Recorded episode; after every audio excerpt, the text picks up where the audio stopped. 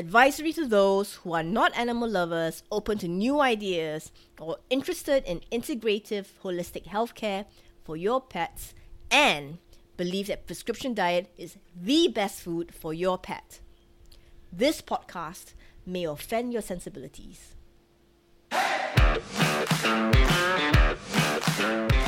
Have you ever felt frustrated and helpless after listening and doing everything your vet told you to do, but it only made your sick pet worse and not get any better? That's me in 2008 with my first adopted cat, Meow. I did everything the vet told me to do, and I realized she wasn't getting any better and only worse.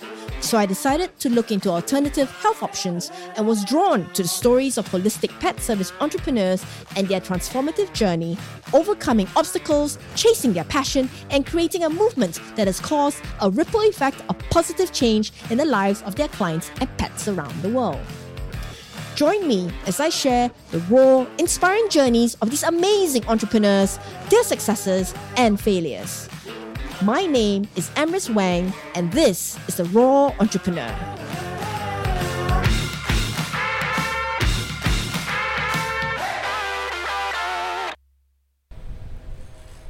Welcome to the Raw Entrepreneurs Season 1, Episode 20. I had the great pleasure of interviewing a lady who utilizes both her left brain and right brain to create not one, but two businesses, both canine related. This is Ronny LeJeune's origin story and her journey as a professional dog trainer and canine nutritionist. Hello, everyone. This is Amris Wang from The Raw Entrepreneur. Today, I have one of my superheroes that I have been following for, I don't know, Facebook years, which might be short, but it's actually long. Um, her name is Ronny LeJeune, the owner of Optimal Canine and she has multiple years of experience in the pet care industry where she developed a very special interest in canine nutrition, training, and fitness. In addition to Optimal Canine, Ronny is the owner of Perfectly Rawsome, which is an informational raw feeding resource for pet parents to provide a home prepared raw diet to dogs and cats.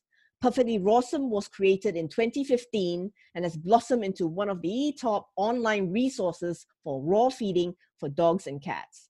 She also has two Facebook support groups. I mean, can she get any better than this? Raw Feeding University and Mission Slimpawsible. Raw Feeding University, which I'm a member of, is focused on providing a raw a group for raw feeders from across the world to connect with one another. Mission Slimpawsible is a canine fitness group on Facebook focused on helping fight canine obesity and helping canine athletes maintain physical fitness. Holy cow, Ronny! And you say you're just a human, you're just a gal? No. no, I mean you're like you're like you know the the the vision of a lady who never stops learning honestly i mean like yeah that's pretty accurate. I i am in school right now too so the, it, the learning never stops. It, um so that yeah that's pretty accurate. Yeah i mean um could you share with everyone um, your origin story? Because i have been following you for a while and i have to say i don't even know half of it and that's why you know that's my excuse for interviewing you really. But could you share your origin story with the rest of the world Sure, of course. Um, so I actually went to a four-year university. I have a BFA, so Bachelor of Fine Arts with a concentration in graphic design, and I was a web developer and designer for nearly 10 years. Um, so which is the reason why Perfectly Rawsome is the website that it is. Um, so that's my technical experience pretty much coming to light in that aspect. But whenever I was in my last job, my I, I, essentially I was losing my job. Um, we weren't getting clients, so I made the decision to just I, I essentially I just left my career and I decided to focus on Perfectly Rawsome and my dog training. Um, and at that time, Perfectly Rawsome was already a website, but it didn't have services. It was just free information um, which that still is available now, but I do have paid services now, obviously. Um, and then so I just made the commitment and just did it. That was four years ago, mm. something like that. Um, and I've pretty much been doing it since. Now, why I started Blue Rossum, that is because of my American Bully. I have three dogs. I have border collie is Pika, and he's 12 years old. My American Bully is eight years old, and I have a new puppy, a German Shorthair Pointer, Quest, and he's 10 and a half months old. But Loki, my American Bully, is the reason what what got me into nutrition for dogs and creating Perfectly Rawsome. Because I my border collie was fine, and look, I'm gonna be honest. I was a kibble feeder. Everyone fed kibble at one point, right? Yeah. Um, we have to start somewhere. So my border collie was on Purina Pro Plan, pretty much what you normally hear of every dog eating, and he did fantastic on it. He, I had no reason to choose anything else until Loki came around, and Loki was the dog that constantly had the ear infections, the hot spots, the crazy rashes, losing the fur. He, um, and he's a blue uh, bully, so they tend to have more skin issues. We thought he had alopecia, and you know there's all these. So I came I came across raw feeding, and I I'm a clean eater. I eat natural foods. I don't eat processed foods, so the concept just made sense. So I just did it, just made the commitment, made the switch. And within a month, Loki had amazing progress. Just within a month on his, we, we weren't using any medicated drops for his ears. We didn't have to medicate baths or anything like that. And I was sold, instantly sold. Wow. so, yeah, I was like, this is it. I was just going to keep up with this because I mean, my dog's not miserable. Um, he he looks great. he he's acting great. Mm-hmm. Um, so we just we stuck with it, and here we are today. Um, with Perfectly Rawsome. And the reason why I created Perfectly Rawsome is because of the area that I'm in. People were very interested in what I was doing, but didn't understand it. So they were constantly asking me, like, what is raw feeding? How do you do it? And the amount of time that goes into explaining that as you know it takes time. It's it's a, a, subject that you need to research and really digest that information to be able to put it to practical use. Yeah. so with my knowledge on creating websites and all this stuff i just saw the problem and i created the solution which was Perfectly Rawsome. And oh, here we are today and it has blossomed into a great i call it's a really personal project of mine. I I enjoy it. It is a lot of work. Yes. especially now. Um, because I still do believe that I need to maintain a free resource of information. Mm-hmm. Um, that's a value that I always want to provide people is that you can get everything you need to know for free. But mm-hmm. if you find it overwhelming or if you need some help, you could obviously pay for that help now. Um, so that's pretty important to me. And the dog training is pretty secondary in terms of Perfectly Rawsome because that's main what I always say bread and butter is what pays the bills, keeps the food on the table. Um, but in terms of dog training, um, I I do dog training here locally, which has been put on hold because of COVID. So that is just temporarily on hold with the local clients unless they sign up for my virtual training. So I do online virtual dog training where we do Zoom conferences um, and I could actually demonstrate with my dogs and then walk them through doing it with their dogs through video. So I have that option too, but it tends to come secondary to Perfectly Rawsome. So that was a very long-winded response. oh no, no, no, it's not. Um, I mean, I said, um, Perfectly Rawsome is such a personal project, and that's why it it it it reached out to me because you can see the amount of technical skill that you put into it and the love. Um it's a beautiful website. I mean honestly i think of all the raw feeding resources out there online resources um i think yours is the most polished um professional looking and with the most amazing graphics that you have. I love the you know you have the pictorial um cards that that you that you put together with the the organs and it's beautiful and it's just so informative and i always you know and i always keep using your resource website to um, to share to a lot of like potential adopters or uh, rescuers who are looking to switch to a raw food diet you know and i always just say like you know can you check her check out her website she's got this amazing facebook group go go and check her out you know um because it's just it's beautiful well i don't know like like you said you know i mean i mean that's that's the thing i I've admired you for so long from afar, and you know, it's really, it's really because your website just sang out. You know, it really is. I, you know, thank you for putting in that effort because, um, gee whiz, I mean, like, you can really see the love and the and the passion that you have when you when you created web, that website. But the amount of knowledge that goes into that little noggin of yours, I, you know. because I've seen the photo that you have uh, of yourself on the website. You're, you're I don't know. I mean, I'm short. I, am a I'm an Asian short girl, but you look really petite and slim, and your head's like really small from the picture. And I'm just thinking, you know, Jesus look, looks like this little lady, and she's got all this information. And gee whiz, can you see the the amount of certification she has behind her name?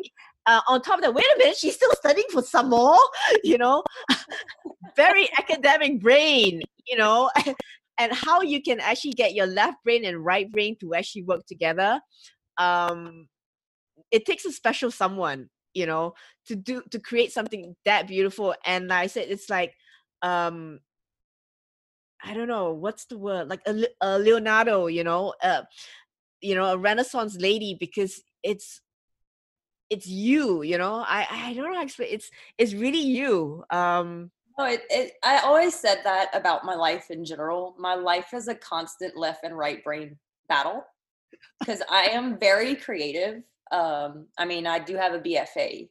So while my BFA is a concentration in graphic design, marketing, and all this technical stuff, I actually do have fine art abilities. Like I could actually draw, I could actually paint. Um, and I don't do it anymore. I mean, it's just because I don't have time. Um, but I can. I could draw real life still figures, and I I took uh, figure drawing classes and things like that. Um, so I do have that creative side in, in me, and then there's the other side of me that's numbers and math and logic and all this stuff that those two don't mix very well sometimes it's it's very exhausting to have a brain like mine well i don't know how you do it because you know you're you're a nutritionist um a canine nutritionist you you plan and i mean like i've I, i've had a look at you know like some of the courses like the, the one that you you've done um the cert cn you know, and the yeah. books, you know, I've seen some of the textbooks that they they they they, they do, and I go like, holy cow, she reads all of that, and then she balances meals, and you know, it's so science based. It's so you know, um, yeah, you know, and and then you have this beautiful website. Go like, how does she do that? You know, I have not met anyone who's like literally a one woman show um because that's the feeling that i get you know because um you know you're, you're truly that that renaissance lady entrepreneur who who who, who did it and um my you know I'm, I'm just curious like did you get a lot of i mean like um was it easy to switch you know from your your bfa and then to to do to switch into perfect Rawsome was it an easy transition or were there spurts and starts in you doing that when I created Perfectly Rawsome, my original career was actually quite stable. And this is what actually triggered me creating Perfectly Rawsome I worked with a very creative and progressive group of people that created websites in a very different way.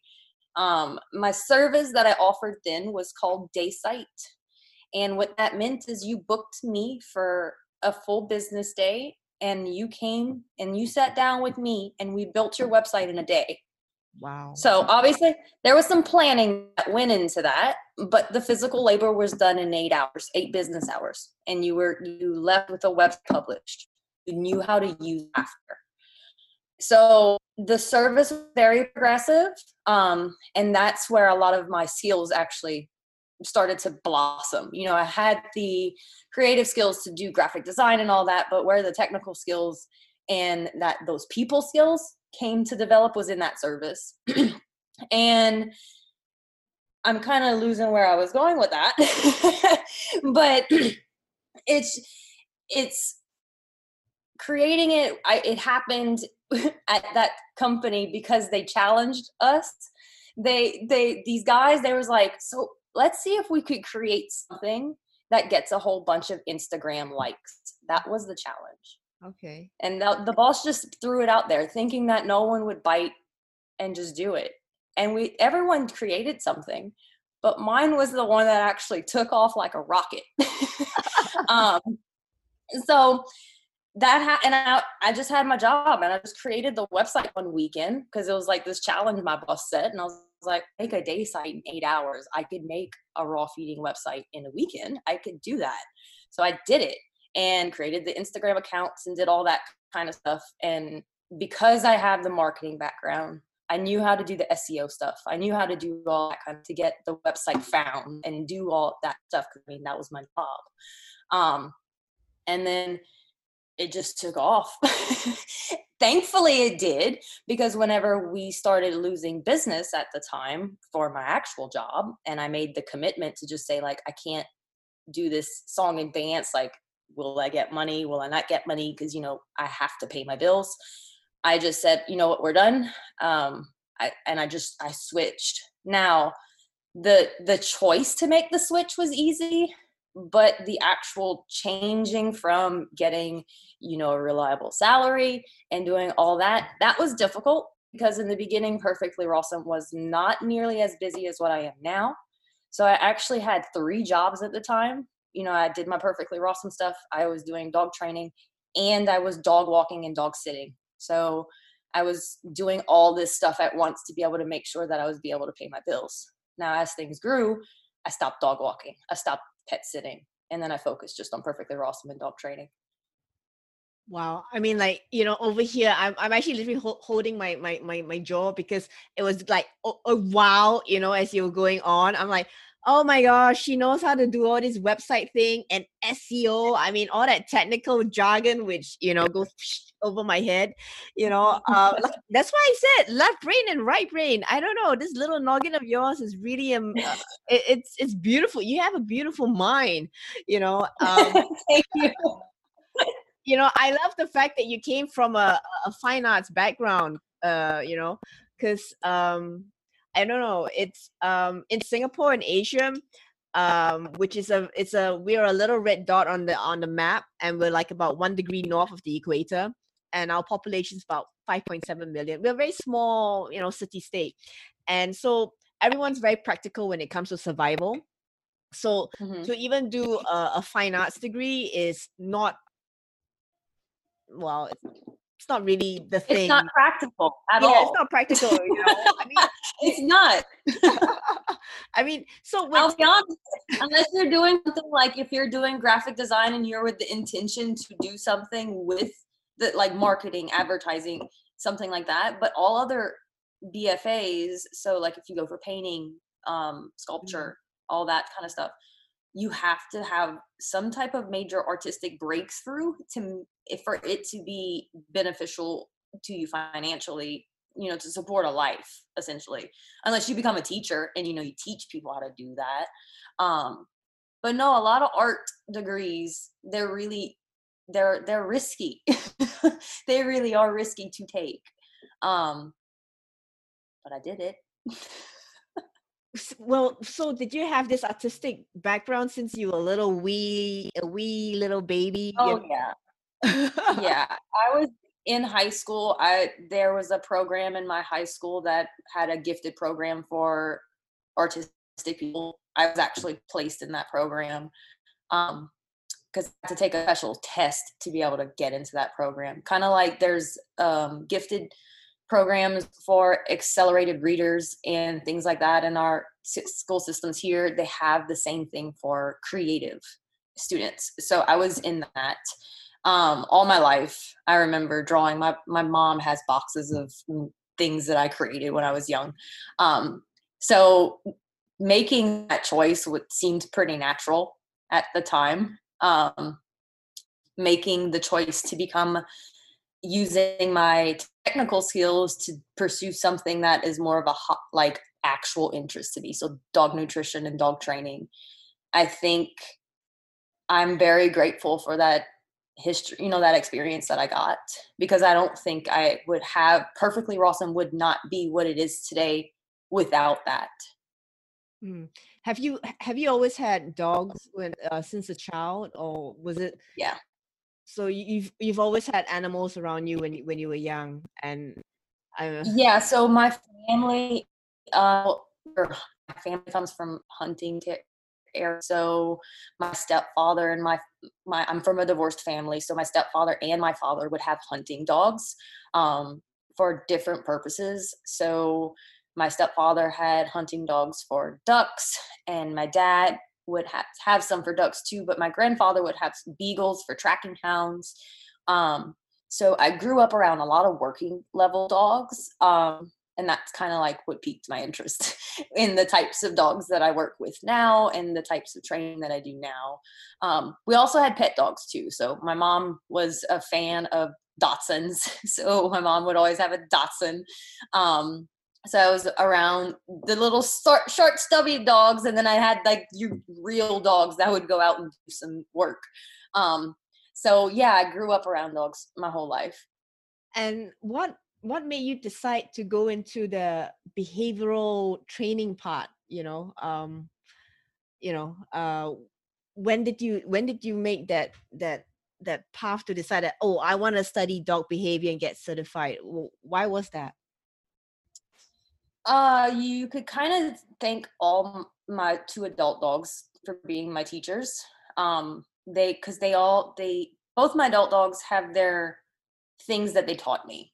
So my border collie, um, he's not a typical border collie. He he does he has reactivity issues. He's aggressive. He gets dog aggressive. Um, so he's not what I would consider a normal pet and he was my first dog. so when you get that and you're like, oh no, I got to do something about this because I also grew up knowing that you get an animal that's your responsibility and I'm very grateful for that being instilled in me because I didn't get I didn't give up on him essentially. Um, so he taught me a lot about dealing with actual behavior you know the you know the mindset of a dog. Why are you uh, feeling aggressive or to the point that you need to be aggressive? Um why are you feeling so anxious when it's raining outside? Because he that's another issue that he has he has some met storm reactivity issues. Um so it's that's what got me interested into the cognitive portion of a dog to understand how we could take their mindset adjust their environment and train them how to change that behavior in their brain because while we could suppress behavior and do all this other stuff externally i want to train the brain to be perceiving things differently because that's where the real changes happen is when you change how the brain perceives things. So that's what got me started in that and then loki comes around which obviously he gave me the footpath for Perfectly Rawsome but loki he didn't come with aggressive issues. He's actually quite a very normal dog in the sense of behavior around people and other dogs. He challenged me because he's a bully, an American bully. And that type of dog has a certain level of, intensity that you if you haven't experienced it you kind of don't really know what I mean by that. They could get aroused and frustrated very quickly, and that, and he's a very he's a muscular dog. And at the time when I first got him, I went from a, a petite little border collie that's 35 pounds to a, basically a bull in a china shop.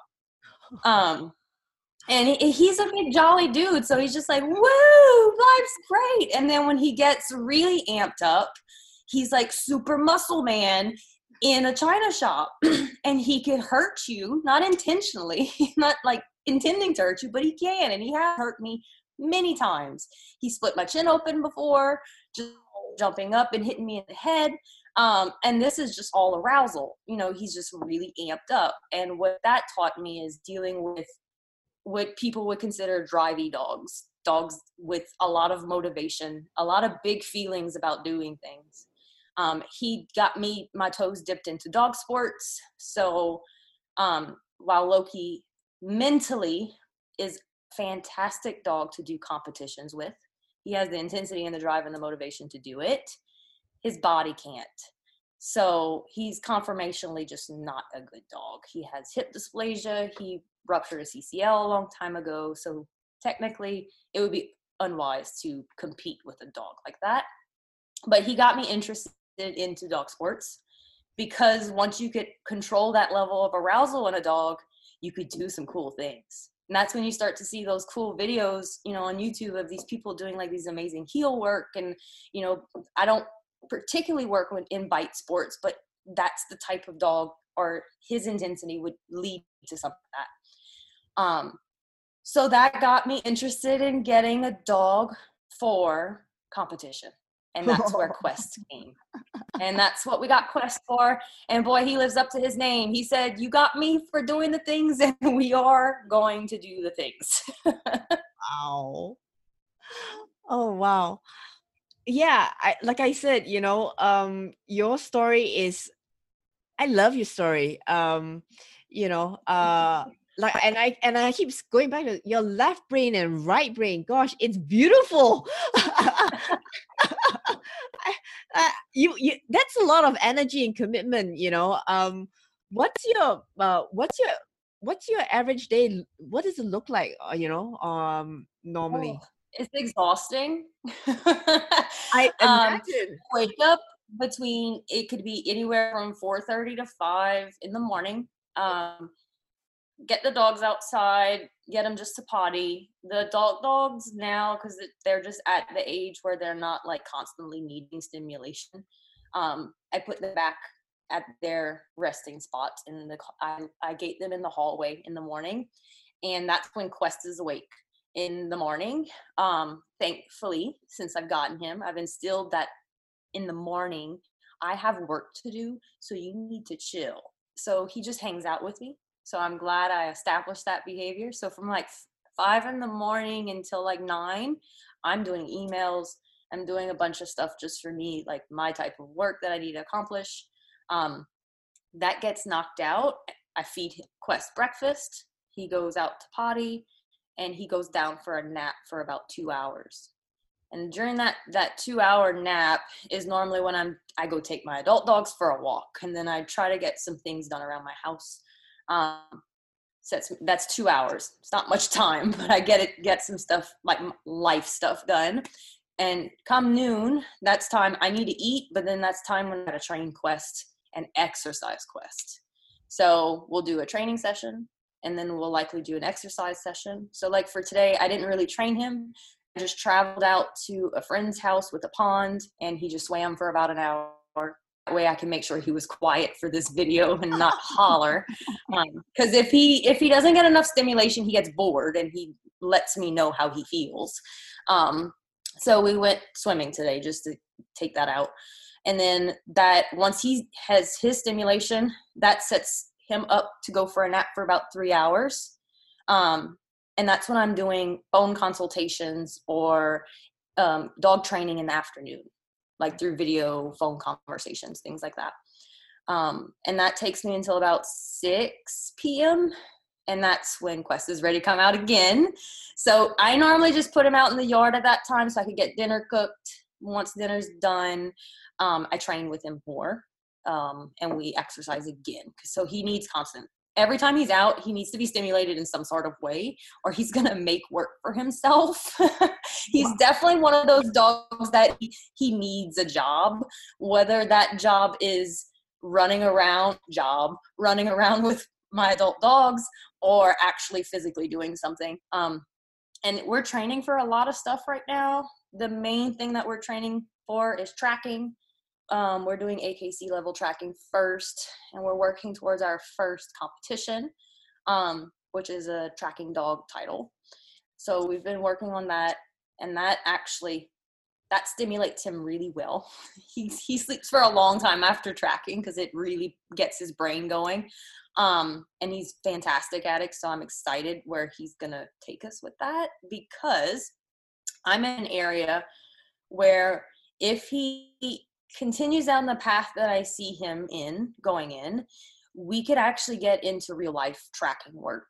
So things like game conservation, we could do blood tracking for um, like if a hunter goes and they shoot a deer and they can't find it and it's wounded, we could actually go and help find that animal to make sure that it's humanely put down and not suffering. Um, we could also do things like conservation work. So there's certain types of rare birds and turtles out here. Um, I could train him to be able to help find these animals in our wetlands so they could be tagged and monitored.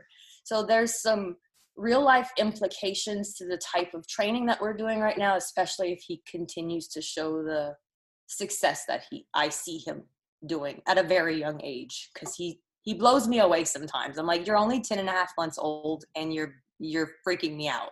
it's fantastic. I'm excited, but I just it's it's crazy to see a puppy at that age because he's going through sexual maturity right now and he you know he's adolescent and there's a lot of things that are just changing and sometimes when he has these beautiful breakthroughs i'm like you're acting like a three year old dog like right now and it's blowing me away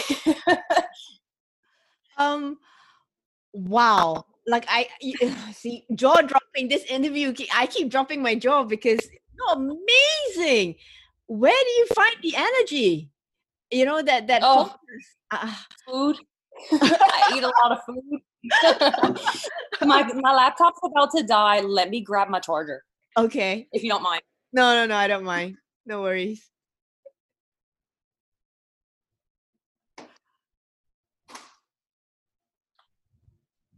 Everybody, this is a true real life superhero lady zooming around her house doing so many things.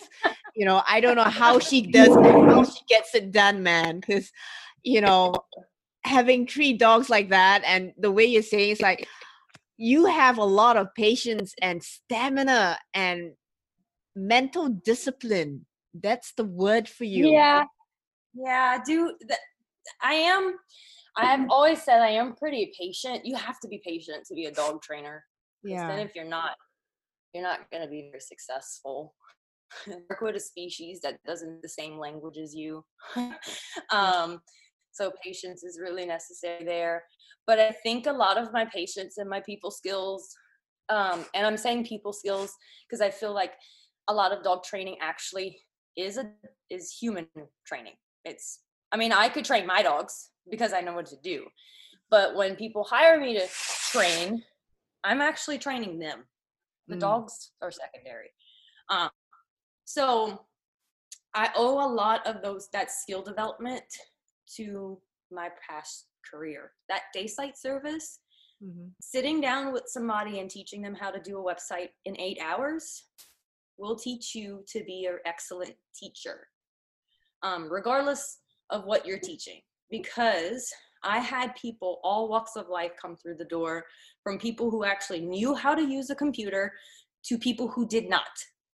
so that and that's polar opposite right you know you you face different challenges with that. Um, and I do owe a lot to that patience factor being developed there because you you're face to face with that person for eight hours you can't like you cannot show an ounce of frustration because then that's gonna spoil your whole day and nothing's gonna get accomplished and it's all about mindset and things like that but yeah patience is something i've always said i've had um i am very disciplined a lot of people joke about the calendar. Um, I have I live my life by Google Calendar pretty much. Like I, I every Sunday I sit down and I revisit my calendar to make sure I don't need to update it or anything like that. But everything in my life is pretty much scheduled. And I think that's important, especially with all the things that I have going on between the business, my dogs, school, and then on top of that my own life and my husband you know like so that that's we're just going to say that's all secondary because everything else comes first mm, yes you have a husband somewhere huh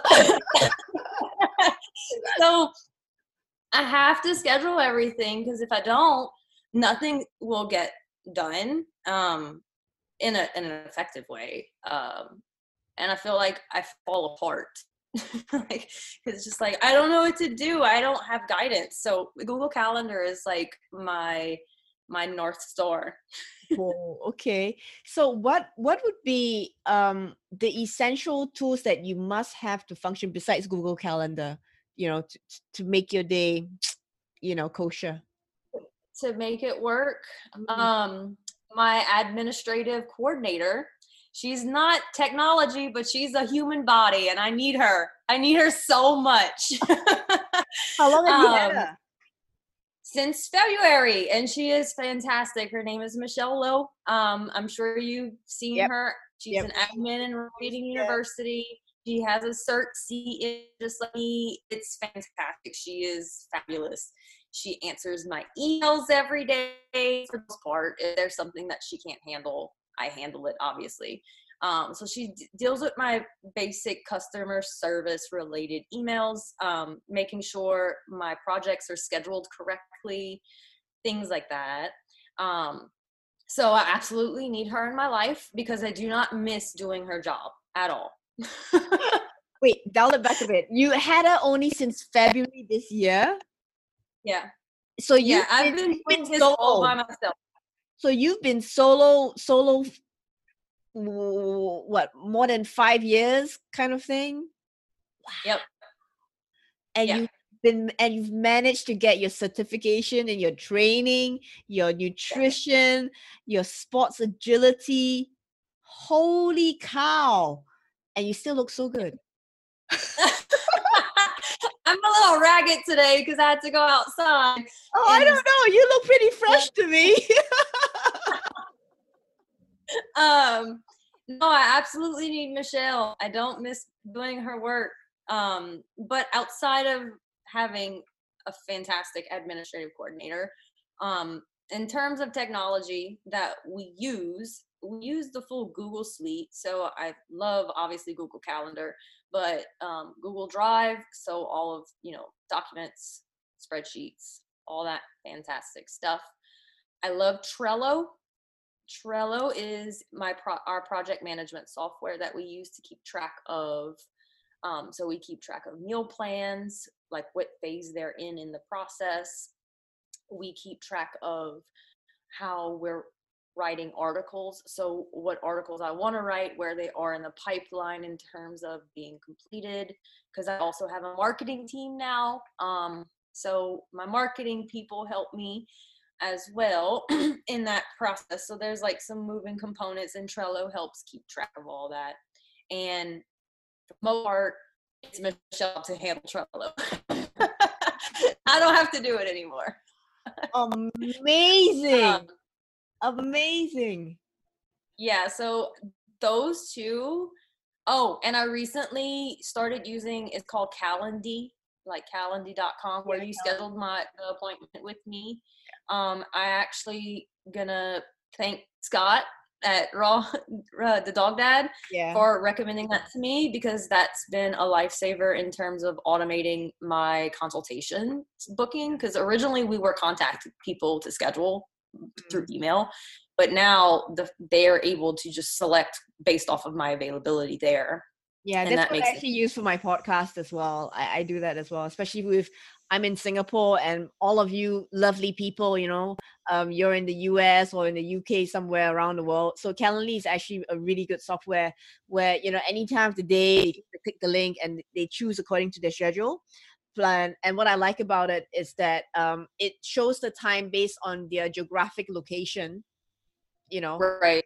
So that's where Michelle got a bit confused because she saw when I when I emailed back and you know I said 3 a.m. She's you know she's like Friday. No, she's like, no, she's not, she's not gonna do that. yeah. So you know, I said, no, no, it's my time, your time. It's all kosher. It's good. It's all right. You know. yeah, that's really good software. That one, Calendly, very useful. Yeah, I like it a lot, and that's made my life a lot, our lives a lot easier. Me and Michelle. So. Um, and that's pretty much all I use. Obviously, outside of like things like PayPal, where I need to collect payment and things like that but I don't really use any crazy software um, other than my formulation software, you know, stuff like that. But in terms of running what you would consider a business, that's what I, I use. I'm pretty, I guess you could say, in the cloud. My husband would smack me if he'd hear me say that. like, there's no such thing as the cloud. It's all a server. oh, I, I keep saying left brain and right brain. Very beautiful. You've got a beautiful mind there. it's really awesome. Thank you. Um, okay so say um you get a client that comes to you and say like you know i would like to to get a dog uh, how how would you go through the process you know uh, based with your multiple skill sets you know with the nutrition and training the science that you have right how would you go about to advise and guide um uh, a client like that so like if someone just says hey i want a dog can you help me mm. can you advise okay so I generally, if someone asks me that, I turn around and ask them questions. So I'm going to ask you questions for asking me the question. Um, I generally want to make sure that the dog is the right fit for the family. Everything else comes secondary because if you never get the right dog for what you envision that romantic idea of having a dog to be, it's not going to be enjoyable for you. So researching to the appropriate dog is the step number one. So that's why I'm always asking questions based off of that.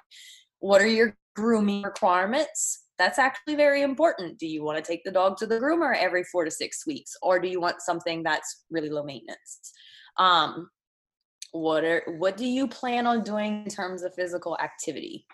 And that actually matters because if you get a high energy, high drive dog and you don't expect to walk them more than 30 minutes a day, you're going to have a problem, a real big problem. Um, and then in other, I, a lot of people talk about looks and stuff like that. And I think that, you know, that obviously comes secondary in terms of finding the right temperament and fit for your home. Um, grooming and activity are the two big ones because you know like if you could get a dog that's low energy but if you don't want to have to deal with the yorkie coat you know that nice slick coat that you have to brush and groom all the time um, it's not it's not going to be enjoyable it's expensive if you don't learn how to groom it yourself um, and let's be fair a lot of home people who do home grooming their poor dogs end up looking like got in a fight with more so um so that's what I ask first. And then based off of that information is what I'll advise them.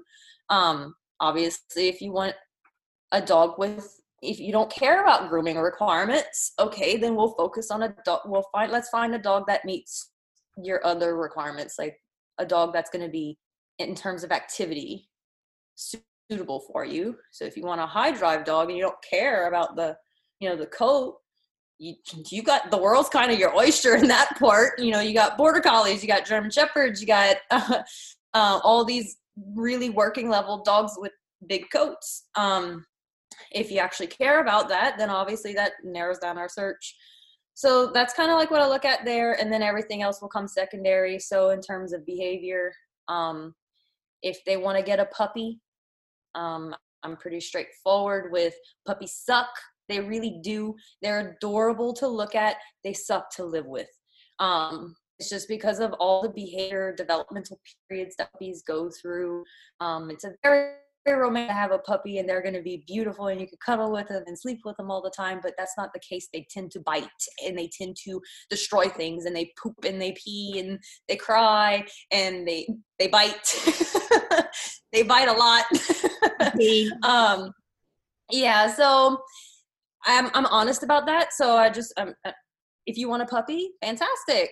But look, you should be aware of this. This is gonna happen, and this is pretty normal. You know, puppies bite. You have to potty train them. They're gonna cry at night. It's like having a newborn for a little while until you get through that that phase. You know, until the dog can hold its bladder all night.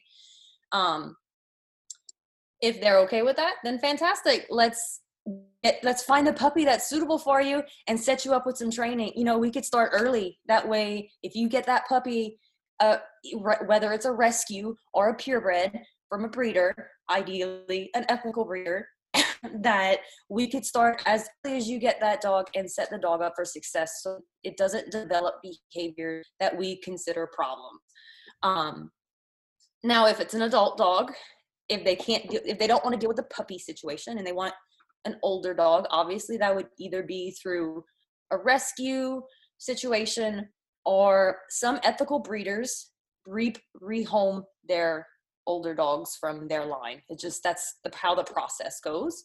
So if that's options for them, if you want to go to a shelter, let's go to a shelter. If you want to get a purebred from a breeder, let's try to find that option for you. Um, either way is totally fine. The only thing in terms of rescues and shelters, I am also honest with that too. The caveat with getting a rescue is sometimes we don't really know what the behavior the dog's going to show what the behavior you see in a rescue scenario or in a shelter is going to be different from when the dog is actually settled in the home. And it could be told like radically different. The dog could be fine and then just it they say flip the switch and the dog's different. No the dog's just comfortable and showing you his true colors. That's really what happens. So that's and i'm honest about it. That's just something you have to be mindful of if you want to rescue a dog an adult dog we don't know the baggage that it's carrying or you know the things that it's been through whatever that may be. And there there's happy normal shelter dogs too. It's just there's things that we should be mindful of and be proactive about it instead of reactive. So i rather kind of approach it that way. Um whereas with a dog that's from an ethical breeder that's just being rehomed they could tell us the history of that dog and if they would suspect anything that could happen, whether it's medical or behavioral. Um, but the thing when you get a an older dog is that they always have a history of some type of behavior you don't like. and that's because the dog has practiced that behavior for X amount of years. You get a three year old dog that's been counter surfing for three years, you don't like it, well, you have to break three a three year habit of counter surfing. Or you rescue a dog that barks at dogs on the walk. He's frustrated. And he's been doing it for three years or five years if you get an older one. Mm-hmm. You have to break that habit. So there's just work that goes into that. So just, I just try to be as honest with people as possible. And I don't think people like that. well, then it's silly. I'm going to be getting a dog I, in that sense. I know. I and it and the reason why I say that is I it's recently happened to me. I had a high school friend recently sent me a private message and said, Hey, I want to get myself an English bulldog puppy. Very and I said, Yes, because he was asking me if I could help him find a breeder. And I told him, I was like, it's going to be very expensive, not only to buy a puppy like that, but to own a puppy like that from my experience in training and nutrition, every English bulldog I've worked with, they had hip dysplasia, you know, like joint issues, um, negatively impacts impacts life, regardless of age. Um, so I told him that, and then I was like, I've also worked with some bulldogs while they're physically built great, internally they don't work right. So like I've worked with dog uh, English bulldogs with liver issues and kidney issues and all this other stuff. So I told him in general the breed what is not a healthy breed. Yeah, it's a so you're gonna right. You're gonna end up just you're gonna get a puppy and you're gonna love the puppy, but it's gonna be an expensive dog. And if that's something you you can't do, it's better to know about it now before it's too late and you're like, I have this dog that's a major expense because he also has children. He has mm. three children, small children. Right. So I was like, so I, it sounds like he wanted an English bulldog because they're very low, like low energy. They're not like a border collie. yeah. So I, I asked him, I was like, if that's what you're looking for, a medium to small sized dog, short coat, low energy, there's other breeds we could pursue. Mm-hmm. And then in the age of his children, and his children are all under four years of age. And I told him, I was like, I'll be honest, I don't think a puppy is good to add to that. Yeah. Because not only not only a puppy requires its own set of training, you know, potty training, fit, obedience training to live in your house, not chew your things and bite you. When you put a puppy, a young puppy in with a group of small children, it's like chaos. They feed off of each other. They the puppy bites the kid, the kid screams, the puppy gets excited. It's all just mayhem. Yeah. yeah. Oh gosh, yes. chaos so, yeah so and i was honest with him i told him all that and um I don't think he liked that. I think he was just really hoping that I would say, "Here's a breeder."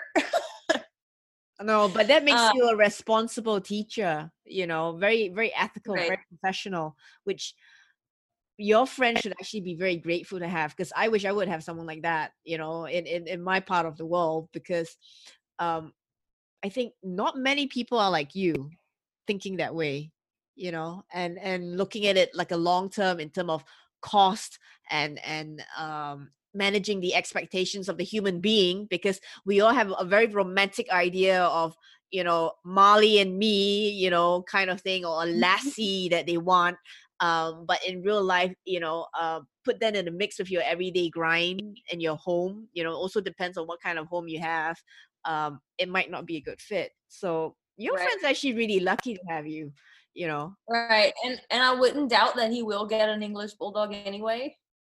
But and that's happened to me before too. Like uh, I've seen oh, it's it's all I live in a small area, small country area. So in terms of how I deal with dogs and nutrition and training, I'm very progressive for my area. Incredibly progressive. Um a lot of my area is I don't know if you're familiar with the term crank and yank. Um no people put on prong collars on dogs and like they will hang dogs on prong collar. Ow, That's ow. Pretty common mentality here, and I don't train like that. I use some very different methods than what people are used to, um, without using that form of equipment. And and in general, with just how I hand, like I deal with dogs in my life is pretty different than what people deal do with here.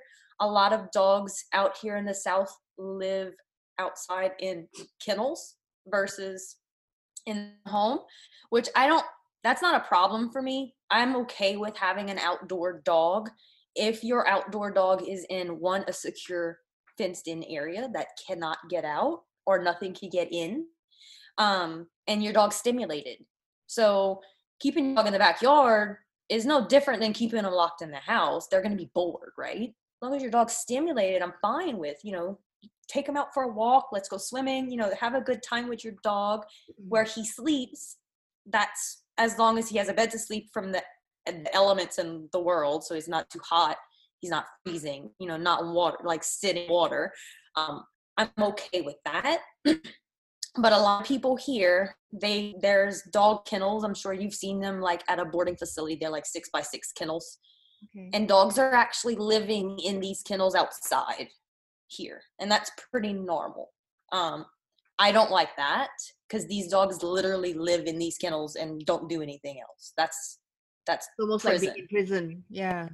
Yeah it's prison. Um and they only get to come out once or twice a week to run in the yard with the family and that's a lawn ornament to me. That's not you know you, that's you have a sentient being that has mental and physical needs. So i don't necessarily like that. So i'm very different than a lot of dog owners here um, now, don't get me wrong. There's a lot of pet people here that love their dogs, and their dogs live inside with them, and they do all this other stuff. But in terms of how I approach with dealing with a dog, in terms of nutrition and behavior in our daily life, I'm so progressive compared to people out here. Mm. And when I tell them things like that, I tell them it kind of like blows their mind, or they're just not. They don't want to listen to it because it's kind of been like I've always done this, so it's good. I'm gonna always do this mentality. Mm. Um, another example is that I went to a, a girl I went to high school with. She posted on Facebook that her she found a dog. and It was pregnant, and she kept she kept the dog, and she's actually she was feeding it. So good for her. You know, thank you for doing that for that animal. And she posted saying when the puppies were ready, she was gonna give them to free homes. So I messaged her privately instead of saying it, you know, in public on her post. I said, please, if there's anything that you do, wait until eight weeks of age before you separate them. And she didn't know that that was a thing. So I explained behavior, all that kind of stuff, the reason why you want to do that. And I'm not kidding you, she separated those puppies at six weeks old and gave them away. So that's why I'm saying like these people are still likely going to do the complete opposite of what I recommend, but at least I know it's off my conscience and I told them not to do it. Wow, it it must take a lot because I mean the the vibe that I get from you, you're very you're you're very focused, but you're a very passionate lady, you know. Um, you know, in very strong beliefs as well. And for you to like you say, you know, you're a minority and very progressive in in your community, and yet, you know, uh, you're probably like a lone ranger, I think, over there. You know, how how do you cope with that wall of ignorance and mentality? I mean, it's it's not easy. I I don't know. I mean, like, how do you do that? How? I've always been that person that has taken an against the grain approach, just with anything in life but the more I get resistance on anything, I feel like that just adds fuel to my fire. It's just like, well, I'm just gonna work harder and prove all y'all wrong. oh, see, super lady, super. I mean, I think, man, I would have loved to bet you when you were a little one because you must have been really a, a real spitfire little one, you know. And then like, oh, it's horrible. yeah, I know. That's horrible. I would love. I had, I was very um, defiant. I had, and I still do have a very big attitude. Um, I and you're right. I do have big beliefs, and I I will stand by my beliefs. I will fight for them. Um, but if there's one thing I I think I do do is I am I I am pretty empathetic.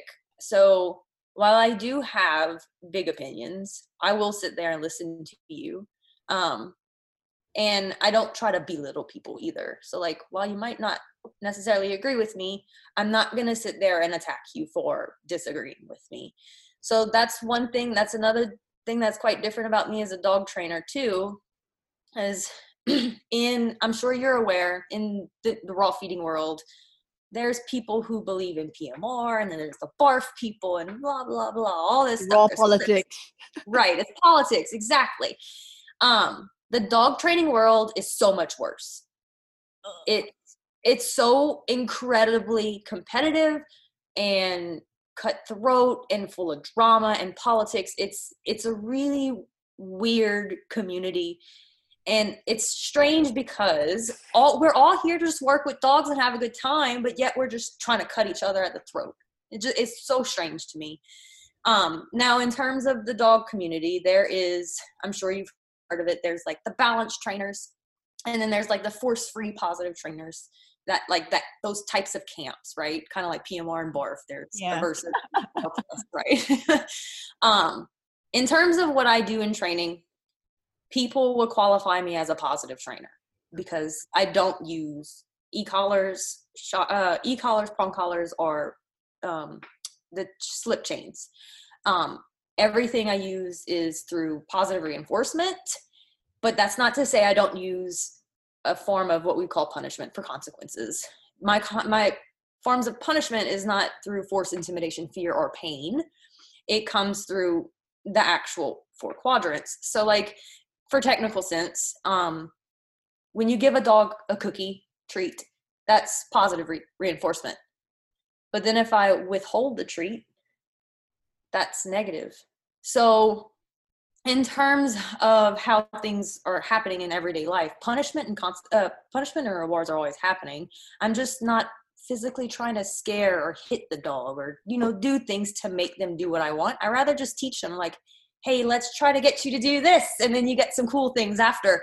And the more I could train the dog to do the positive things and deposit good um, we call it deposit in the bank, reinforce the behavior with good things, that behavior is more likely going to occur. So if I'm just constantly reinforcing what I want to see, that's what my dog's going to show me. Um, so in terms of the dog training world, I'm in that positive camp, but I don't necessarily ag- agree with being called that because um because I'm a little different than a lot of the positive people too um, in that respect. A lot of people, force free people, don't agree with using a crate. Right. I, that blows my mind. I if there Quest is in a crate right now. if he was not in a crate, you'd see his little spotty butt running all around me and picking up things and doing things behind me because I wasn't giving him supervision. He's going to find himself work if there's nothing to do. The crate is a fantastic way for me to manage his behavior if I cannot give him supervision and that's safety because there i have plants in this house that if he would eat some of these plants he'd die right. so it's, it's, so that's even a safety mechanism like m- my dog could physically harm himself mm. so in that discussion the crate is actually a, a kinder option yeah. than dying from eating a plant um so yeah it's in terms of that you get you get that and there's that conflict all the time people mm. are always just like my way this way and all that and i just I just see it as okay, well, you are constantly telling me I can't do it the way I'm going to do it. Well, I'll come back in like a few weeks and show you uh, mm-hmm. I could do it. and that's what I'm really excited about having Quest because he's he is a very high drive dog, and my goal is to accomplish to train him to do these competition level things without having to use those methods. Um, and I have friends that use different training methods than me, like actual people that I talk to every day. She, um, her, an example is Emily Shirey. Hope I'm pronouncing her last name right. She's the creator of Short Hairs and Shotguns. Uh, I don't know if you're familiar with uh, her on Instagram, but she had she does all German short hair pointer training for hunting. So she does actual work with her dogs and she trains totally different than me but we could sit down and have a conversation and discuss our differences like normal people um, and walk away as friends whereas i see a lot of people in the raw community that doesn't happen mm-hmm. um, also i mean honestly in the dog training it doesn't either but i think it needs to happen more mm-hmm. because i learn a lot from people who do things differently than me whether it's nutrition or dog training. So while I might not train in the same methods as them, I will watch what they're doing to pick up on methods that they're doing and how I could modify it for myself. Um, and when I get like, especially feel like I'm in this area, and that's kind of what I'm hoping to shed light on with people around here to change their mind. Like, hey, I you don't really need to hang your dog by a prong collar to get them to do what you want can i show you? Can i show you a kinder way? Um, so I, in a an area where I, I, guess you would call me a minority in that sense you know of how i train i kind of look at it as a challenge. You're like you're like a canine biohacker. And i am not by all means i am not the most excellent trainer. There's a lot better trainers than no, me. but um, what you're describing is basically you're like a hacker where you you you pick up the good stuff that you see mm-hmm. and you go like hmm this looks this works out well how can i how like you said how can i modify it to to help me you know in my work to make me better and make and help the, the dog that i'm training with working with better. And you know that that reverse engineering that biohacking well that's what i would call it you know that's very much you i think you know um and you're right the raw feeding world um it's a lovely world but yet so complicated and quite scary sometimes. Um to be honest there's only two raw feeding groups that i'm that i'm um happy and proud to be a member of on Facebook, and that's the Raw Feeding University that you are in, and Scott's group, the Raw Feeding 101. The rest that I've tried, stepped in, and then I had a look around. Bye bye, thank you very much, but no, thank you. Um, I, I like both yours because um, number one, I think um, respectful. You guys are respectful uh, plus try to be. Sometimes they make me want to choke them. Yeah and then at the same time like you don't take crap you know if you're rude bye bye you know we, we don't have that. I don't have time for that. Yeah i don't. and I, I like the fact that you know you're open to um, the different types of raw do, do you think you know you could explain very very quickly you know like what is raw food nutrition like to a newbie? Like you know what are the options? Because like you said there's pmr and then there's BARF and then you know some call it like franken BARF or you know um is there a is there a better superior method or no? Or do you do it based on the dog itself? I mean how do you how would you approach the approach it with a client? So with a client it's always based off of the dog and what they have available to them because I could recommend, hey, can you feed this? And they, they can't find it in their local area, then I can't do that. Um, but in terms of the diet types, oh, that's vast and wide. You have prey model that could be whole prey or franken prey. So whole prey being the actual whole intact animal, fur and feathers, all the organs, all the blood, pretty much the animal.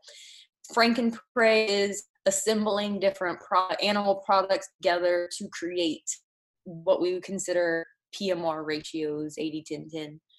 Um, then you have BARF that is pretty much the same as PMR, but it includes vegetables, seeds, dairy, fruit, all the other extra fixins that is not the same as animal protein. Um, and then there's the specialized diets. So you have keto. I'm sure you've heard of keto which is just high fat, um, moderate protein, no carbohydrates. Then you have things like there's then you get specialized diets. So you have low purine. There are certain dogs that have different kidney function. A Dalmatian is an example. They cannot have purines in their food, so that means they can't eat organs. Um, so they haven't. They need a specialized diet. Then you have, uh, let's see, what's another type of diet? There's commercial raw, and typically commercial raw is going to be balanced to an, a standard. So if you're in the United States, that would be AAFCO, and then if you're in the uh, European area, that would be FEDIAF. So uh, commercial foods could be balanced in that situation, and that those guidelines are just guidelines set by AAFCO FEDIAF for essential nutrients, kind of similar to the NRC, which is what I formulate as, but that's not that's not a guideline that food is sold as as commercially. It's either AAFCO or FEDIAF. But AAFCO and FEDIAF use NRC research. They're all connected. um, and then in commercial, you could also do HPP. So that's high pressure pasteurization. That goes through a process to sterilize the food. That way it's considered safe. Um, and sterilization happens in the terms of removing all bacteria so good and bad is sterilized at that point. I particularly am not a big fan of hpp but it's better than kibble so if you feed hpp it's better than kibble. Um, i also recommend hpp to dogs who end up having um, internal surgeries so like if your dog had blockage or emergency blockage or bloat or something that we had to cut up in the stomach or the intestines or something like that. Um, because the vet typically recommends feeding a cooked diet, a bland cooked diet, because we could sterilize the food and make it easy on digestion. HPP would be the raw option of that because it's a sterile food. Um, and it's going through that process to make it easy to, for digestion. Um, but I think that is pretty much all like what you would call like diets. Everything else would be specialized based off of medical condition. So like if you have kidney disease, then you would your animal would need a renal diet based off of their blood work. Um, there's certain dogs with specific like stones that need um, protein moderation. So that that just gets really in the weeds of medical at that point. But that's the general diet types. Um, so when I approach it with a client, it's more like what life stage is your dog? So if we have an adult or puppy, so that kind of tells me how we have nutrients that we need to feed that animal. And then we look at things like what is available to you, what types of proteins and all this organs and meats and bones and stuff, because what I have available to me is not going to be the same too, especially because we're on opposite sides of the world. Right. Um, our sourcing is going to be different. So for my clients, they actually get a homework assignment. Um, right now, their homework assignment is kind of voided because of the COVID thing. But the homework assignment is to when you sign up your meal plan is to document available to you. So go grocery shopping. What what can you find? Can you find beef liver? Can you find beef kidney? You know, like tell me these things that you could actually find. Um, if you need to be budget conscious, then tell me the price per pound because then I could actually start to make sure I'm selecting ingredients that could help make sure your budget doesn't go overboard. Yeah. Um, so they get a homework assignment and they tell me this stuff, and I use that information to make their meal plans based for based off of what their dog needs. Um, right now, because of COVID, we are not doing the homework assignment because I I don't want to promote people going to five different stores and touching things it's just not safe right now. Mm-hmm. um, so we kind of adjusted my meal plan service. Um, if you're in the us there's multiple uh, raw feeding suppliers throughout the us that i could use as like a guideline if they want and i'll choose it based off of their location um, for shipping fees obviously the closer they are to that one the less shipping that they have to pay um, or if the client tells me, hey, can you please use common ingredients found in a grocery store? I will do that because I could if you're if you're in the US in particular, I could guesstimate. You're always going to get beef. You could always find well, pork's a little limited right now because of the issue, but in general, in a normal situation, beef and pork is in your grocery store. We could get chicken bones, so chicken wings and um, chicken feet are pretty common beef liver is typically found in the, the frozen section. So I know these there's certain common ingredients that almost every grocery store could have, and the client could tell me, hey, just use that, and I do. Um, so that's kind of like how that process works. So I can make sure that what I provide, they could reproduce. Because the last thing I want to do is provide a recipe or a meal plan that is just not practical. Because mm-hmm. then what you what's the point of it being custom yeah. at that point exactly oh wow that's a lot of that's a lot of left brain right brain going on there but wow it's amazing um do you would you say um i mean like being i'm a raw feeder myself but like to a person who doesn't know and they're thinking about switching i mean in terms of cost um even with say your custom meal plan or whatever i mean um, buying a commercial processed diet you know versus a, a raw food diet would you say it's more cost effective long term? It's definitely cheaper to do it your do it yourself than a commercial product now that also depends on the size of the dog that you have honestly if i had let's say a five pound dog like and that's it i'm gonna feed it commercial like it's not going to cost me much a month. It's going to be easier for that dog. But in terms of like my situation, I have three dogs that I feel like they go through so much food. Quest eats so much as a puppy right now. I'm feeding close to five pounds of food a day. So if I would feed commercial, that would bleed me dry financially.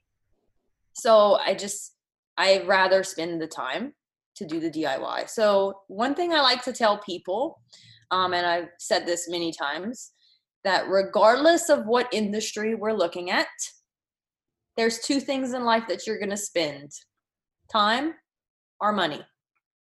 If you want convenience, you're going to spend money. If you want to save money, you have to save, spend time. And that doesn't matter what you're buying. It could be a cert, like it could be lawn care service. It could be graphic design work. It could be dog training. It could be a custom meal plan. Or it doesn't matter what it is. If you want to save time, you have to spend money. If you want to save money, you have to spend time. It's just kind of the the beast of what this world is. oh, very wise words from a very experienced lady. And you've been doing what uh five five plus years now? How? raw feeding? yeah it's 2015 raw i was feeding. raw raw probably for about two years before i created Perfectly Rawsome so since 2013 okay. Something like that and how how would you describe your your raw feeding style with your dogs what what do you feed them Oh, what I could get my hands on right now. Yeah, yeah.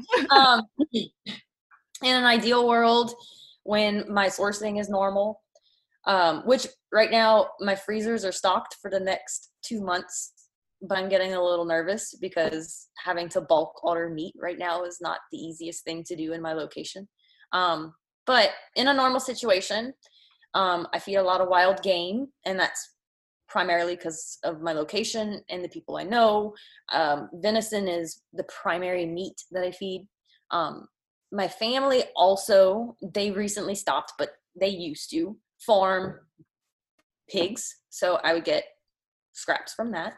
Um, and then I'll do poultry products for raw meaty bones. So turkey, chicken, and duck. Um, I have a local slaughterhouse that's like five minutes from a house that I could get all the organs that I ever need from them. So that's typically what I do. I'll just make an order every few months and get a whole bunch of organs from them. Um, but my typical diet that I feed my dogs would, I guess, if you want to put it in a term of a diet type, it would fall, I guess, more in in the barf style because I do feed vegetables, and I used to not feed vegetables um, until recently. Um, one, my puppy does much better with vegetables in terms of stool consistency. Um, his stools are more formed and have better bulk for expressing his anal glands with vegetables. Um, now, my other two dogs, Loki would eat grass all the time. So I just like, well, let's just try to continue with some vegetables. Um, I did some things like wheatgrass powder in some green blends, and that seems to curb that behavior. Um, a border collie, he's always been a dog that kind of doesn't eat vegetables until I started playing around with those antioxidant mash blends and now he eats all of them which is fantastic. So if i mean if he eats it fantastic. I'll just add it to your bowl. Um, so i guess in terms of what i normally feed it would fall in terms of barf but i do a lot of game. So i guess you could say it's like a hybrid of frankenprey barf whatever. I i feed my dogs raw food. Awesome. Awesome. Oh well um you know, I just had a look at the time and we've actually gone over and you know, um, I just wanted to thank you so much for for giving me your time because um I know what a busy lady you are. I mean, do you get any sleep ever? What time do you do yes. you I go to bed really early. I go early. uh, no, it's true. People call me an old lady. I am in bed anywhere from nine to nine thirty p.m. at night. Wow. I I take my sleep very seriously. Um and people think that's it's, it's so strange to hear me say that because they're like you do so much. Do you ever sleep? And the reason why i do so much is because i do sleep. Because if i wouldn't sleep i would not function. I need at least eight hours of sleep. Um, and on the weekends because i don't work on the weekends um, thankfully that i actually schedule one nap in the week on the weekends. Oh. it's like a rule that I have for myself. I have to sleep. And me and Scott, we had that conversation a while back. He's like, "How do you sleep?" I'm like, "Dude, how do you not sleep? Like this is upsetting me. You need to go to bed." no, but it's true, you know. I because I used to be a workaholic and I worked through, you know, the night or whatever, and I I, I used to function with very little sleep. But I think as we all grow older, um, and with the demands of your job, the way you're doing things, um, sleep is very important because your brain is forever working and seeing how your brain functions through your websites. And I mean, I had a look at your optimal canine as well. I'm like, how does she do this? There's only 24 hours a day. and I was like, and she's got three dogs. Do you have any other pets?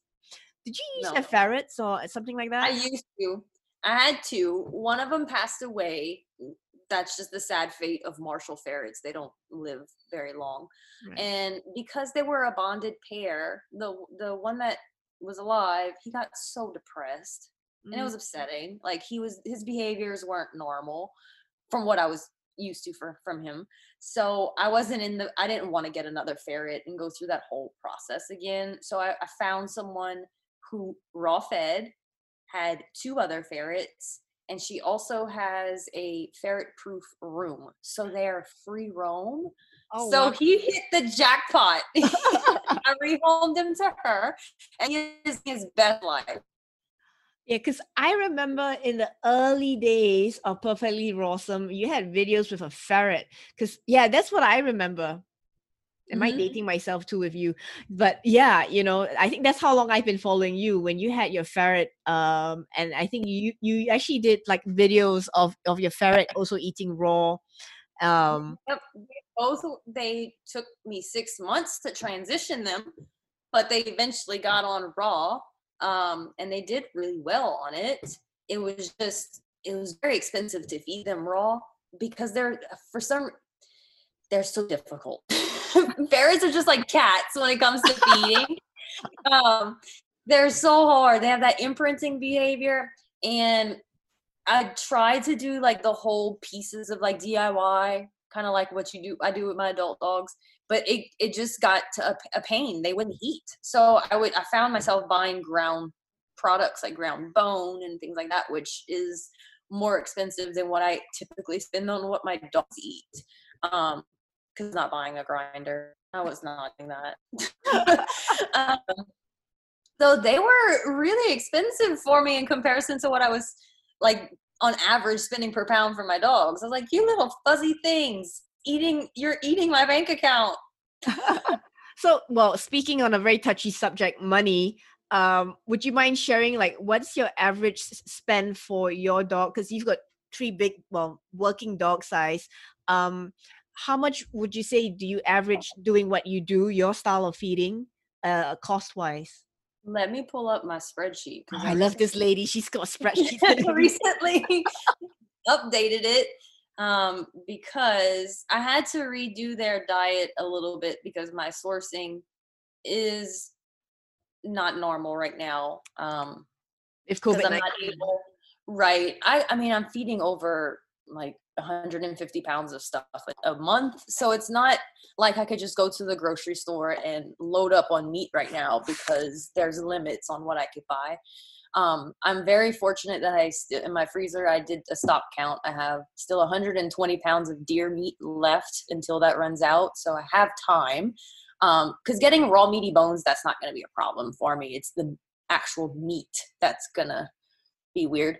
But so I had to redo um, a spreadsheet to track everything. So in terms of like average cost per pound, I'm spending around two dollars per pound, um, and that's including the free deer meat. So if I was to change that price to what I would pay for for beef over here, so I'm gonna put three dollars and fifty cents a pound in that spreadsheet for beef because get it around that cost. That would bring up my cost to three dollars a pound of what I'm spending. Um, so for Quest, a month is two hundred dollars.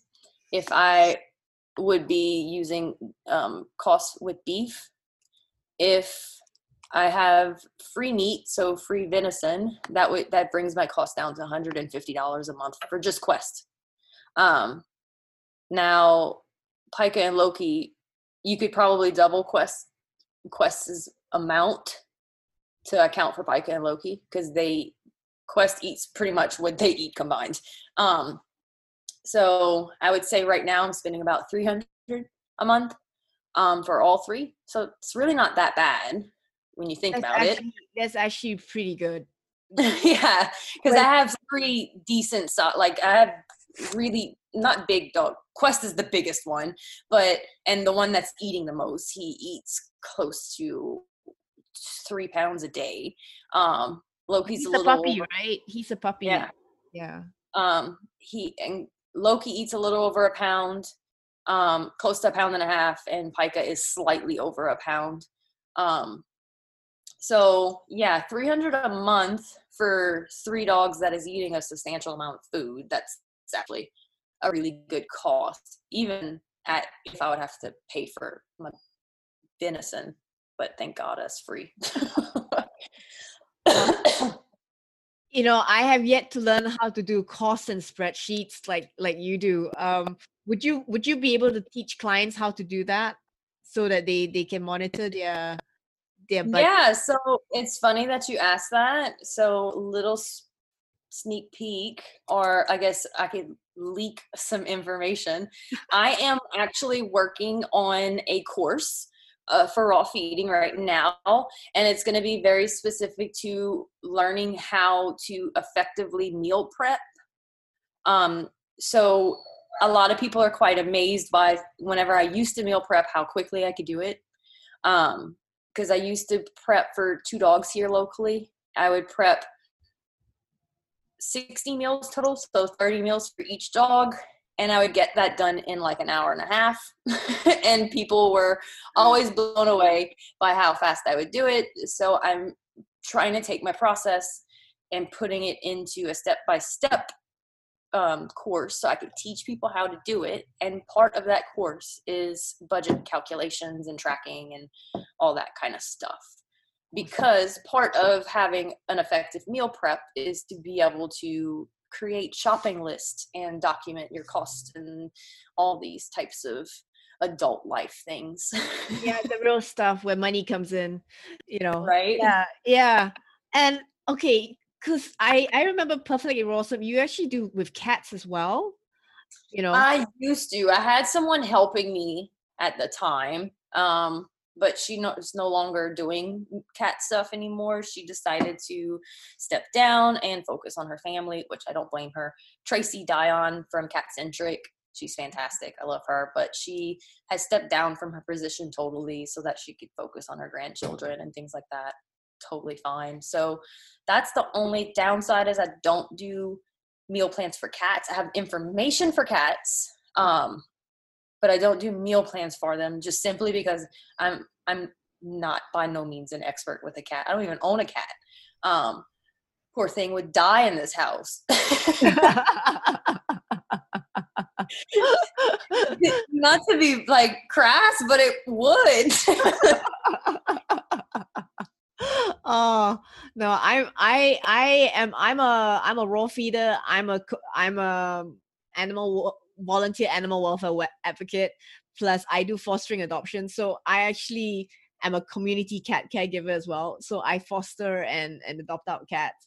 So like my current household right now i've got like 12 cats and one dog. I used to have two dogs but my senior passed on you know? Um and and and and it's okay. I i think of him but you know um it's time when it's time to go. But um i found with raw feeding it was a lot more i saw the benefits uh, switching from a commercial you know um, in terms of the health benefits even cost wise you know um, i'm actually feeding my community cats a, a, a, mixture of raw and say wet canned food for the really fussy cats but i've got quite a few cats now that um very happy to just eat the raw food now and i i sprinkle a bit of that you know the freeze dried raw instead of kibble you know, because right. some of them are, are, like, like you say, cats they imitate like to, ferrets. Yeah. They're addicted. Yeah, addicted to it. Yeah, yeah, kitty crack. You know. Right. So you know, so instead of using um kibble, I use a uh, freeze dried raw um treats. Right. You know that that kind of stuff. So it it gives them that that that pungent that that umami taste that they're quite used to you know? So that's how i actually feed uh my home cats plus um my community cats downstairs. So i've actually cut down on my cost for feeding um hell of a lot. And the vet bills as well. Um when i first started out the vet bills for my stray my community cats was i mean at one stage i was spending like thousands of dollars at the vet. Oh, yeah if there's if there's one species that needs to be on raw, it's cats. Yeah. It it won't and I'll I'll take a step back. They shouldn't eat dry food. If anything, they should eat wet food. Um but that's yeah, cats their kidneys they can't they can't deal with that dry food. It makes them really sick. Yeah. Or creates a list of other issues. There's I mean, I'm I'm not well versed in cats, but from talking with Tracy enough, um, just hearing like the IBD problems, the vomiting, you know, th- just issues that cats are not supposed to have. yeah. It it seems almost too common. Like vomiting in cats. Like your animal's not supposed to vomit all the time. Correct. It's not normal. Yeah, correct. you know, so yeah, so you know, coming from because like you said, everyone starts with zero knowledge and we don't know, and you know, we just follow usually whatever that goes with the mainstream or whatever your your well in Singapore we don't have any holistic vets. So it's all conventional and it's all prescription diet based. I mean it's it's very mainstream old school way of of, of thinking. So you know um when I did when I found raw and the benefits of raw and I started to switch, um, I was a minority. Now there's a bit more of a movement and awareness of raw feeding in Singapore. So we have a few more like um, commercial, local commercial companies that selling commercial frozen raw food prep. Right. You know, um, but like um, still, you know, when I talk to my fellow rescuers, you know, about you know raw food i was like you know if you got cats you should feed them raw or at least a wet canned food diet because yeah. you will really number one it's better for the cat and it's better for your wallet because as rescuers you know we don't earn a lot of money to be honest because you for rescuing you right, know right. and um you know going to the vet is one of the most costliest things on the planet and i have actually cut down my vet bill on my community cats since feeding raw or at least right. a wet wet canned food and i and a lot of people are very surprised when i say my volunteer group we don't feed dry food at all you know? That's great. You know? no, that's fantastic. If anything like i said just wet food.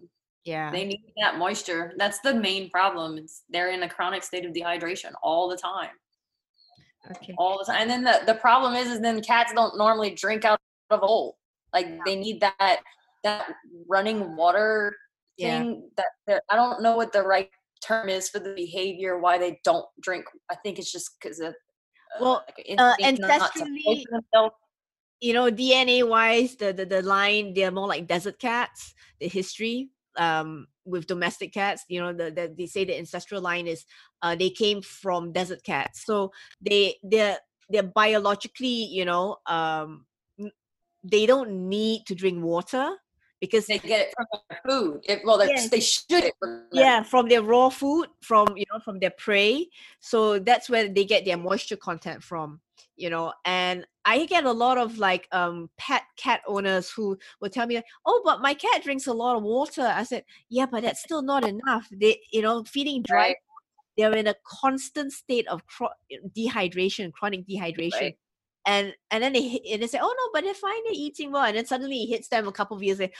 My dog, my my cat's got kidney failure, and then you know next thing they know, like um you know they have to do subcut fluid or they got to put the cat down or whatever, and then if you know, so I I I spent a lot of money big learning as a as a rescuer, you know, doing the dry food thing, and then I I thank God for Google and you know uh websites like yours and you know dr karen becker as well. I think she yeah. was like one of my main you know like go to so much easier to google her na- nowadays.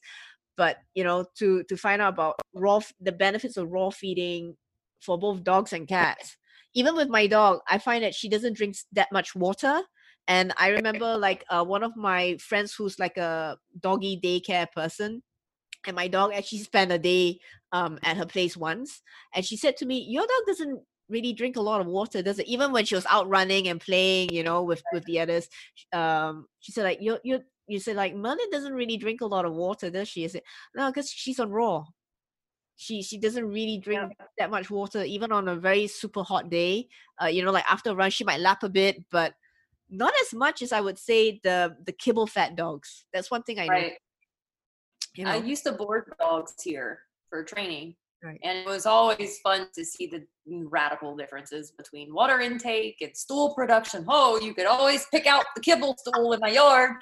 you didn't even have to walk up to it. You could just see it in the distance and smell it. I think that's the, the key word uh-huh. smelling the poop. Was, like I had dogs that stayed here that were half the size of me that produced stool three times the size of his it just blew me away. And then one time I had a Great Dane stay here, and I was just like, oh wow, wow, that's a lot of poop.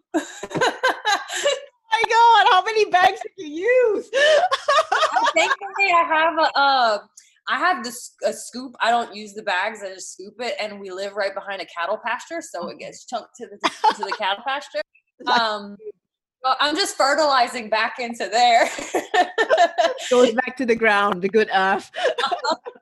I'm just I'm helping the pasture cattle behind my house. oh, you know, thank you so much, Ronny. It's been I really enjoyed talking to you. Uh thank you so much for sharing all your information. You know, if if one thing I, I hope this is um derived, you know, is that it's possible for the left brain and the right brain to work together, you know, but it takes a special lady like you to crank out what you do. That's all I can say, you know, but thank you so much for doing what you do. And I will be putting a link in the podcast for Optimal Canine, Perfectly Rawsome. Um, and where and where else can people find you? Uh, Facebook. In your yeah, Facebook? so I have on my Facebook, my personal Facebook profile, you could choose to follow me. Okay. I'll be honest, if you ask me to be your friend, if I don't really know you, I won't add you. Um, so, I so but you do have the option. you can add me because I know you.